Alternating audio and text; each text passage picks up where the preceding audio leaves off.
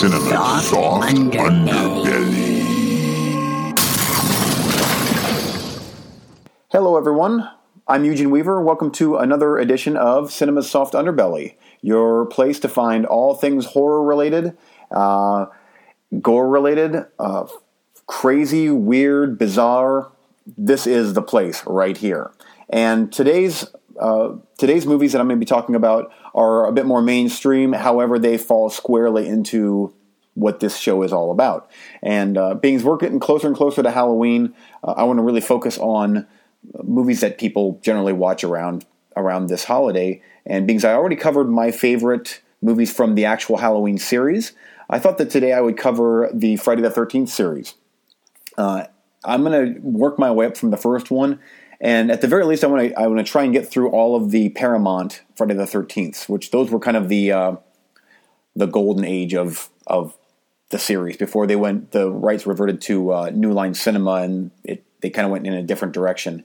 Uh, but I want to really focus on the Paramount ones and uh, what my personal favorites are, and maybe some of my personal favorite scenes, uh, and and all that good stuff. So uh, I'm just going to jump right on in and start with the first Friday the 13th. And also, uh, the information that I'm going to be giving here, it's just kind of my own little mini reviews of the movies. If you really want in depth discussions on these movies and how they were made from the actors, uh, from the makers of the movies, all that stuff, there is a, a great uh, Blu ray set out there called Crystal Lake Memories. And that it's hours upon hours upon hours of Friday the 13th. So that's what you should be looking into. If you're interested in the history of Friday the 13th series, it covers all of them. Uh, but for this episode, it's going to be ba- mainly just me giving my little mini reviews of the movies. So without further ado, part one. Uh, Friday the 13th Part 1 was, uh, it was released in 1980, and Friday the 13th Part 1 is my favorite of all of the Friday the 13th movies. Uh, it has what I so love about uh, the horror genre. It, it, just everything about it works. Everybody's firing on all cylinders. It was back when the the slasher movie was such a hot property. It just started. Uh, in fact, Halloween was kind of the one that ushered in the '80s slasher craze. But Friday the 13th is the one I think that really nailed everything that works in a slasher movie. Halloween was really good. Uh, you know, it was suspenseful, scary, and it had the you know the killings and a good killer and all that stuff. But Friday the Thirteenth, they upped the gore in it. They upped the nudity. They upped um, just everything seemed to be amped up. And I love the first movie. It's so good, and it's almost like Sean Cunningham, the director um, maybe he didn't even realize it when he was doing it, but uh, the way the camera is placed in the movie, it almost has a very, very odd sort of of uh, documentary type feel to it. Just a little, just a little, and I, I, think that's so cool. With just the way the camera is lingering in the woods, um, just the way everything was filmed. I think I think it was brilliant. And also, this is going to be spoiler heavy. If you are watching, if you're listening to this show and you haven't watched the Friday the 13th, then shame on you. I'm going to be spoiling these movies. So just so you know that if you're not wanting to hear how these things go down, you may want to fast forward or skip. Um, Friday the 13th, part one, obviously, for most of you, you'll know that uh, Jason is actually not in the movie until the very, very end in a quasi dream sequence that did it happen? Did it not happen? Uh, but Friday the 13th, part one was Jason's mom, Pamela Voorhees. She was the killer in the first one and uh, she was killing these camp counselors because her son was drowned because they were off doing their own thing, which their own thing would be promiscuous sex. So she's getting her revenge. Um, she's a great killer in the movie. Uh, it's a great twist on how it, you know, you're ex- almost expecting it to be some some big dude, and it turns out to be this middle aged woman. I think that's great. Uh, Kevin Bacon was in this movie. This was, I believe, his first starring role in uh, in a movie. He does great in it. They all do. I liked every single character in the movie, uh, including uh, Crazy Ralph and the just goofball, odd police officer that shows up on his motorcycle. And I am convinced that Eli Roth took that same concept uh, for Cabin Fever because there's this goofy cop in Cabin Fever, and it just feels like it's something like straight, straight out of uh, Friday the Thirteenth. So there's a little tidbit for you. Um, anyway, Friday the Thirteenth Part One has uh, fa- also fantastic music. Now, granted, I love the Halloween music. Uh, that's just iconic and classic. But Friday the Thirteenth also has its own iconic music by Frank uh, Mancuso Jr.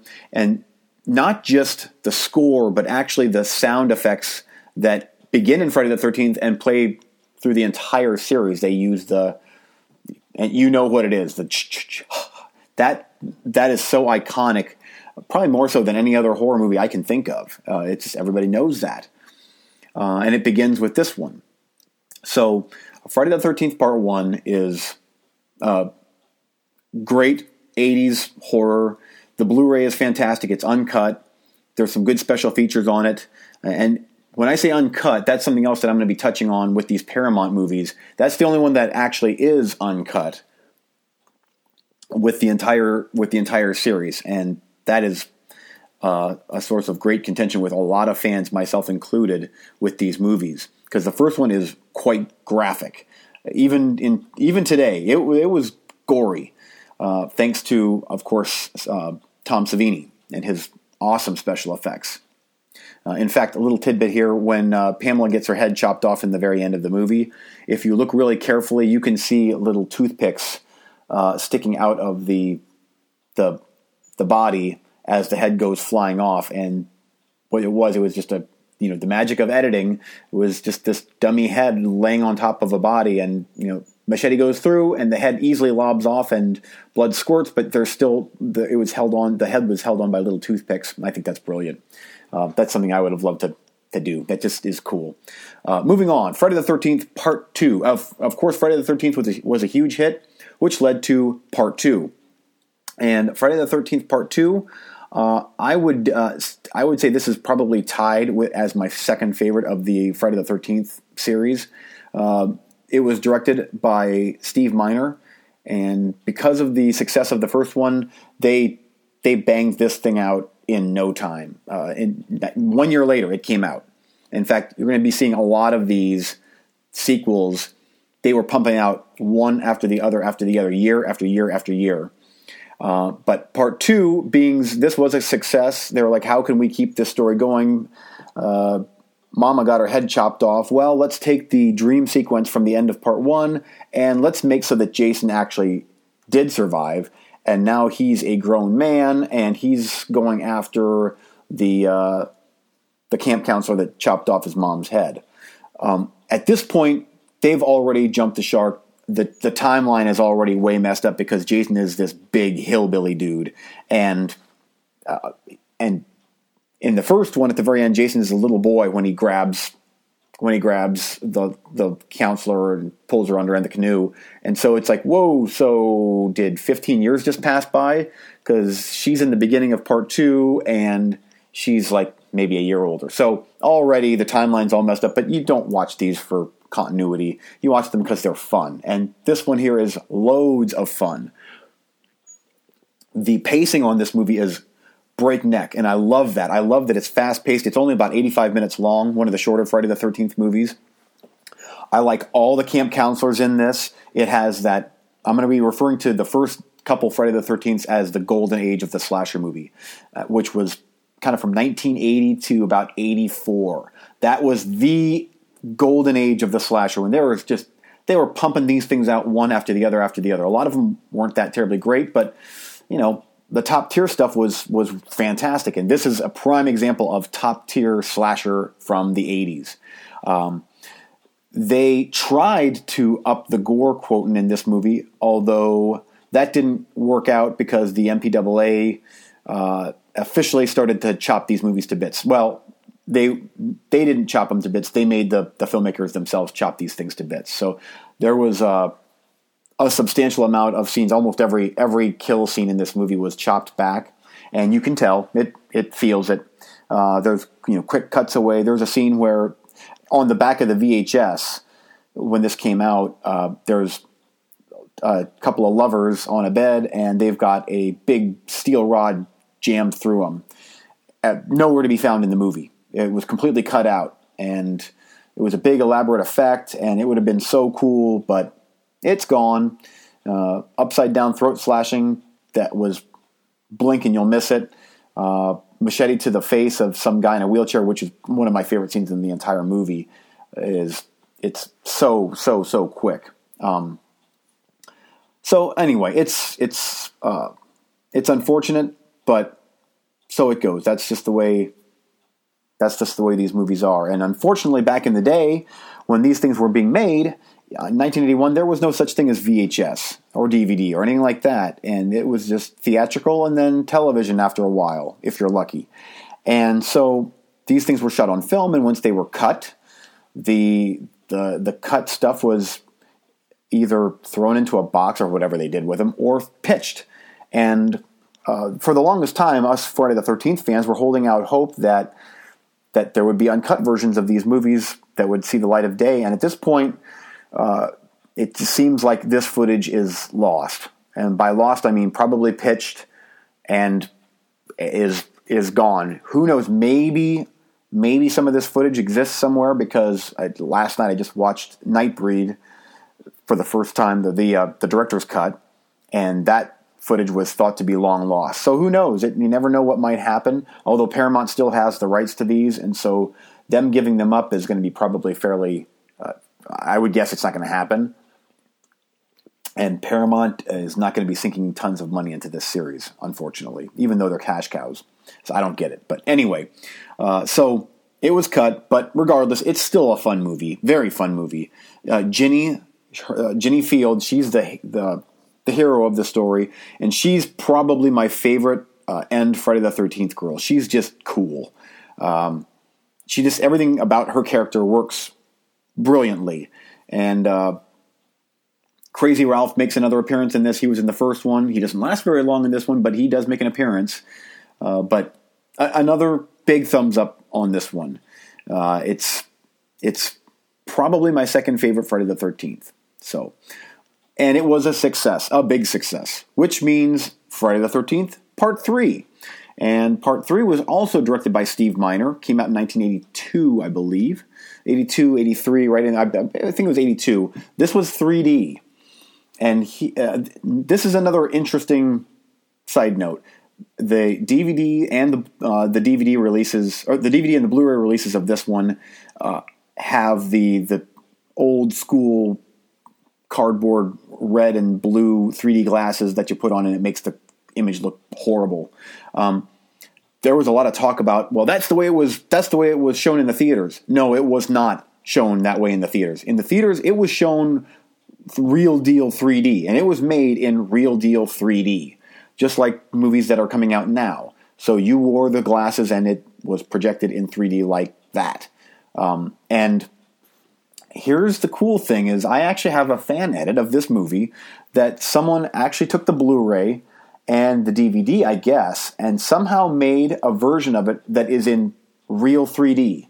Um, so for myself, I have a 3D projector, so I actually set the, the projector up correctly. I put on my 3D glasses, and Friday the 13th Part 3 is in true 3D, in full color, instead of that odd blue red tinted thing. And it, it's fantastic, and it's made for, for this. And it, Paramount totally dropped the ball by not releasing this on Blu ray in real 3D. Um, but oh well, I've got my own version of it, and it works brilliantly. Uh, but so much of the movie plays to the strength of the 3D, and without it, it it it's honestly it's a subpar Friday the Thirteenth movie. The acting is is really bad in this, and uh, but but again, that's part of this movie's charm. Actually, is after the the quite good acting in part two, the characters in this one just are. Uh, but I've grown to love them. I've grown to love the story and the, the cheesy biker gang that's in this thing, and we've we've now gotten away from camp counselors, and now it's just a couple of uh, a couple a couple couples going to this farmhouse, and Jason is of course still alive, even after being killed in part two. He's still alive. This is the one that Jason gets his hockey mask uh, from Telly, the bumbling, chubby idiot.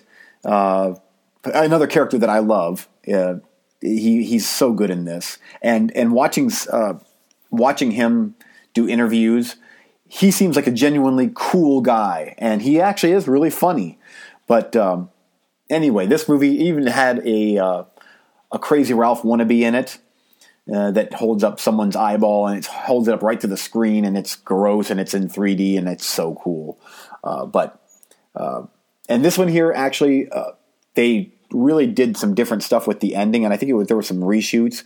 But Pamela Voorhees makes an appearance in the end of this as a worm-ridden corpse, and Jason shows up again after being uh, having an axe buried in his head and hung he shows up kind of in a strange sort of way. And we went from Hillbilly Jason of part two, he looked like this mutant hillbilly, to part three to where he's now starting to become a zombie, uh, ball headed, and he looks like a cross between, not a cross, he looks like the Toxic Avenger, honestly.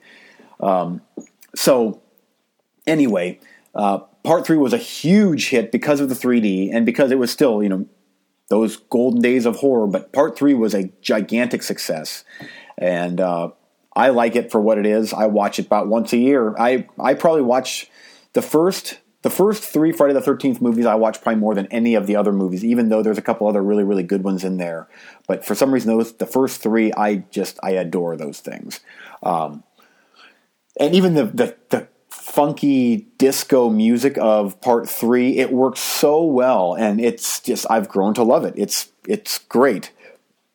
Part three also was was butchered. It, they had stuff taken out of the movie.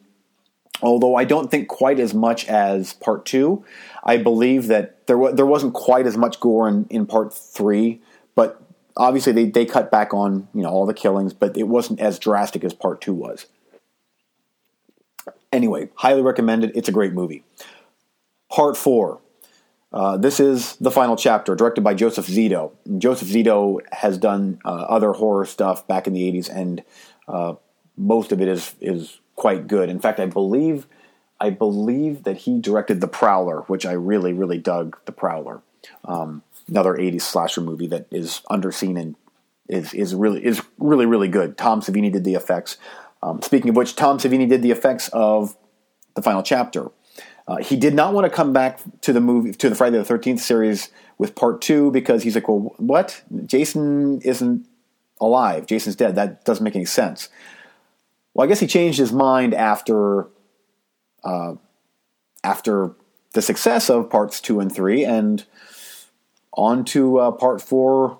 He uh, he went and did a great job, and you can tell it's Tom Savini special effects in that thing, and they uh, from what I hear, they actually were able to get away with some more bloodshed in part four due to the fact that it was called the final chapter. And I guess the MPAA thought, okay, well, this is it. No more Friday the 13th. So we'll let them get away with a little bit more. We'll, we'll leave a little bit more in. And there is, there is certainly more gore in the movie, although there is, uh, all the killings seem to be cut. The, the initial opening kill scene with the, uh, the morgue attendant guy, I guess, and the nurse or whatever, um, it's gruesome, but it's cut severely, severely cut. It could have been so much more. And what I'm, what I'm reading is they did some great stuff in there um, with the special effects with how they kill those two. Uh, Crispin Glover is in this one, and he is hysterical and just bizarro. He does this weird dance scene in it that has to be seen to be believed. It's great, uh, and even his kill is ugh, he gets a corkscrew th- through the uh, hand, and then he's hung outside, and Jason uh, rips him off the door. It's it's crazy. You should see it. It's good. Um, Corey Feldman also is in this one, and Corey Feldman is great. Uh, at least back in the day, Corey Feldman was awesome. Back in the Lost Boys days and Goonies and uh, and all that stuff, and he was really really good in Part Four too. Um, He's Tommy Jarvis. This is the official uh, introduction to Tommy Jarvis's character arc, the story arc, which was, went from part four, five, and six. And uh, in this one, he's just a little boy, and him and his mom and his sister live in this house. And house next door has a big party, and all these teenagers come to have sex and get killed by Jason because Jason is obviously not dead after part three. And uh, Corey Feldman's character actually uh, designs masks, and so that plays a part of this movie with with him uh, with him killing Jason. uh, that all plays into the whole storyline, and it works really, really well. Uh, there's some comedic elements to this movie that work really good again with uh, Crispin Glover's character. Uh, you have the usual, you know, pretty 80s blonde girls skinny dipping and the dorky, doofy guys drinking, and then here comes Jason, and and there's some uh, some guy that just shows up that's you know he's a car mechanic type guy and he's a handsome dude and he hooks up with the girl and they those two with Corey Feldman fight off Jason and all that good stuff. So. Um, anyway, part four is fantastic, and part four was the last Friday the Thirteenth that comes from the golden age of the slasher, in my opinion. Because part five, uh, we start to shift gears, and the, the slasher movie starts to feel very different than what it did with the first four. Um, so, part five is a new beginning. Danny Steinmann was the director. And uh, this one has probably the best line of any Friday the 13th movie ever, and that's this shit box is gross. I love that line. It's great. And there's an outhouse in the movie, and it plays a big part of. There's a big set piece with the outhouse, and I love it. Um, and the guy is dressed up like Michael Jackson, and you, you just got to see it. But this one here is the one that kind of has Jason, but kind of not. Um, it's set in a mental institution type thing, but it, it's kind of a, a, a, home where they all live. And um, Tommy Jarvis is now an adult, and he's he's got issues, and so he goes to this house, and Jason starts. He, Jason shows up and starts killing people, but is it really Jason? No, it's not really Jason. Um, but that's okay. This is still a, another fun movie. Uh, but part five definitely starts to feel different than the first four. Even the way it's the way it's shot, the the film looks different than it did with the first four. We're getting into the uh, the hair metal time of the 80s and it's it's starting to feel like the hair metal horror uh, which is a lot more che- I think is a lot more cheesy than the early 80s stuff the hair is getting bigger on the girls and the the outfits that they're wearing are getting a lot more cheesy and a lot more just dated um, and the music everything about it is just and I love love love that scene in that era that's that's when I started to uh, you know, I was starting, I was a teenager, and so that's when I started to get into music and I started to get into the fashions and everything. So I understand it, but watching it as a historical piece, it's like, oof, boy, this is bad as far as the what people were wearing and listening to and all that stuff. Um, I still really like the movie. Corey Feldman makes an appearance in the beginning, and the beginning is really cool. He's having a dream uh, of Jason coming back, and it's a great scene.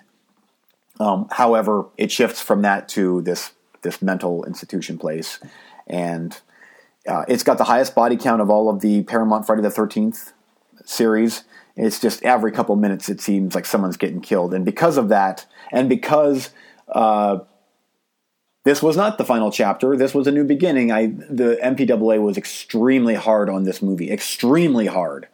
Um, there was over a minute's worth of violent gore, violent stuff cut from the movie, and it, it, that may not seem like a lot, but it actually is a ton because if every every kill is, you know, in the movie only a split second or one second, and they removed five to ten seconds, that's a lot of stuff that was cut out, and you can tell because other than um, some bad language, and there is some nudity in this. Obviously, there is in all the Friday the Thirteenth. This could have almost been PG thirteen. That's how much stuff they cut out of this of this movie. Um, and there was a, I guess there was a sex scene towards the end of the movie that was pretty extreme, and that one it got completely butchered. Um, so it's just it's very very unfortunate, especially with the special effects and whatnot, that these movies just you're just you're stuck with these heavily edited versions that feel so watered down. Especially part five because there's a good movie in there, cheesiness and all, but it's it's so diluted with no real good bloodshed or anything that that's what makes these movies so good that that it just dilutes it to where it's like, ah, come on. Um, but anyway, I still enjoy it. Uh, there's a there's a lot of comedy gold in this thing, um, and it's it's the beginning of the uh, '80s hair metal slasher feel. That was part five. Part six nails it. Uh, part six is great. That's if parts one and two are my, uh, even parts one, two, and three are my favorites. Part six is right there, neck and neck with with them. Um, I love part six. Tom Mc, uh, McLoughlin, I believe is how you pronounce his name. Sorry if I butchered it. Came out in 1986. Alice Cooper had some songs on the movie, and there is some definite uh, self-referential comedy in it, and it works so so so good. Uh, almost like ten years before Scream came out, Jason Lives did it, and it works so good. Um, even with the the cheesy '80s feel to it, um, it's just cool, and it's more of an they they up the action in it. This is still the Tommy Jarvis character. This is the last one with Tommy Jarvis, but he's out of the loony bin and um, he's going back to make sure that Jason is dead for sure. Well, in the process, he sticks a big, uh, big spike in Jason in his coffin, and lightning strikes, and of course, it brings him back from the dead as um, as zombie Jason. And now he's officially zombie Jason, and the, he looks great. He looks awesome now. He's just this big wrestler dude looking badass and stomping through the woods. But I like all the characters in this thing. I like the fast pacedness of it. It still gets butchered by the by, the ratings board. So all the kills are cut way back. There is some footage of part six, uh, VHS footage of some of the violent scenes cut. So at least you get to see what could have been whereas the other ones, it, you, nothing. But at least part six, there is some there there is some footage that you can watch. But it's great, and it ends with uh, you know a big showdown in the lake by Crystal Lake, and um, there, this one here actually has a bunch of kids. That the kids actually are at the camp, and which it, I like that they they did that added thing with that. That hey, there's actually kids here, and it makes it even more dangerous. Um, but one kid to the other, they're hiding underneath their beds, and they know that something shady is going on outside. And the one kid says to the other one, "So, what were you going to be when you grew, when you grew up?" And I just I love that those little comic beats in the movie are great. Um, another another ending to where it's like, nope, Jason isn't dead yet, and and I love I love how it ends. Uh, you should see it if you haven't seen part six. It's a great ending, uh, followed by awesome Alice Cooper song from the 80s, and that is one of my favorites, especially of the the post Golden Age uh, Jason movies like one, two, three, and four. That is definitely the best one, Part Six. Um, moving on, Part Seven, directed by John Carl Buechler. Uh, that was that was from 1988, and um, this one here was edited more so than almost any. I think this one in part five got got edited more than any other Friday the Thirteenth movie. And uh, John Carl Buechler has gone on on the record as stating he thinks that they were extra hard on him because he is an effects guy. And there were some seriously elaborate effects in this movie, all of which were cut. Everything was cut. Um, this one here truly is a PG 13 rated movie with a little bit of nudity thrown in, um, which is just, it's such crap because there's a good movie in there. It's shot very, very well. I like the characters. This is the uh, this is the quote unquote Carrie versus Jason movie. This is the one where with the girl with the psychic powers, um, and she takes on Jason. She actually brings him back from the dead because something or other. She she, her, she kills her dad by Crystal Lake, and he drowns. And then she tries to bring him back with her psychic powers. Well, she brings Jason back, and so he has to kill a bunch of yet again a bunch of teenagers in a house next door to where she lives with her mom, or she's with her mom this shrink that's trying to help her out. And I'm giving you a very, very basic storyline synopsis here, but they're all essentially the same. But this is the first one that actually features Mr. Kane Hodder as Jason, the best Jason thus far. Uh, and I haven't focused at all on the actual the actual actors that have played Jason before Kane Hodder they all they all bring something to the table. They all have their own unique take on Jason character, but Kane Hodder is the perfect badass.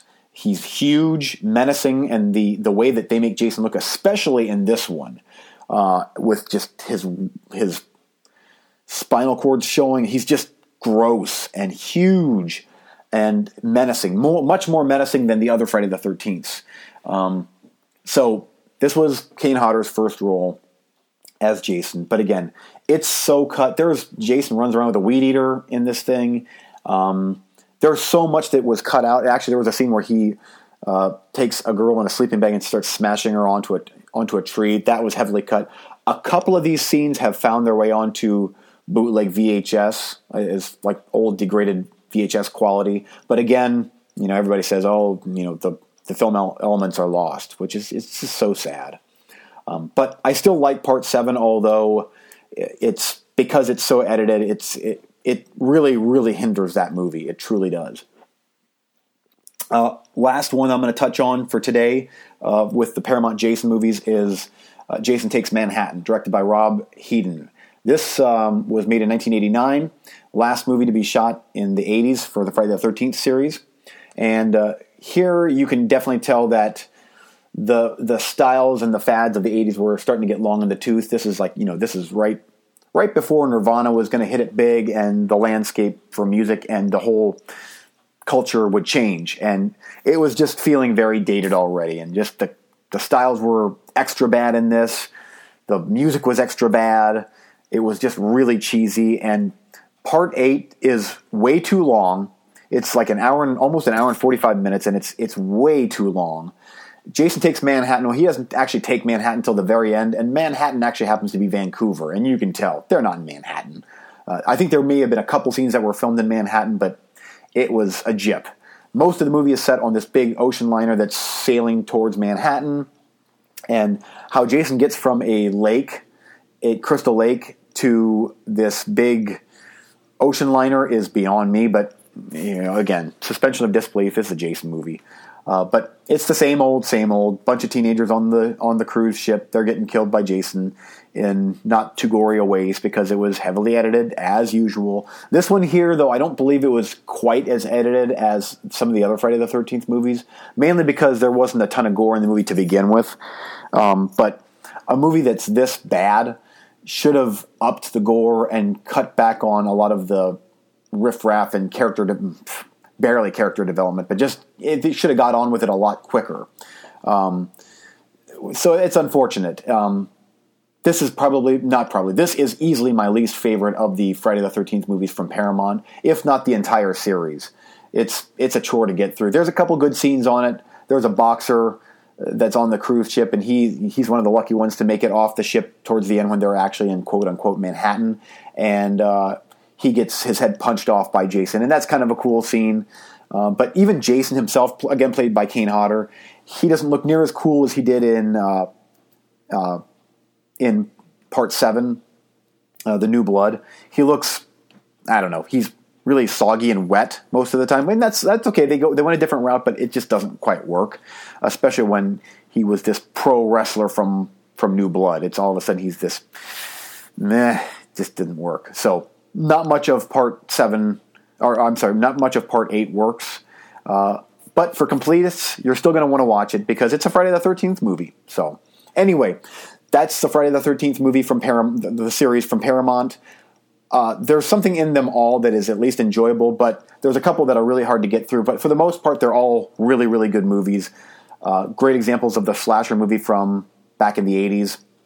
I highly recommend if you're getting into into horror movies from the 80s, watch them all and enjoy them all to a certain extent. Trust me, they're all interesting, especially if you know the backstory on them. So, uh, and I've already, I'm, I'm, pushing my time here, so I'm going to get going. Uh, make sure that you listen to us over on uh, Movie Freaks. Just go over to YouTube, type in Movie Freaks Podcast, and we'll pop up. And uh, we always have a good time on the show, my, my uh, co host Eric and I. And um, of course, Cinema Sidekicks. I mentioned them on all my shows because uh, they're also talking movies and they're uh, great to listen to. So you can get a hold of me at eugene-weaver at hotmail.com. I'd love to hear your comments, your questions, if uh, especially from Friday the 13th. If there's if there's any tidbits that you'd like to share with me, I'd love to hear them because I, I love talking Friday the 13th. This is a great series. No matter what, no matter what um, the MPAA has done with them, I still enjoy this series. And maybe down the road, I might actually get into the New Line Cinema Jasons and the direction that they're going that they went with those. But I just wanted to mainly focus on the old school Paramount ones. So, anyway, that's going to do it for me today. Thanks for listening, and I'll see you next time.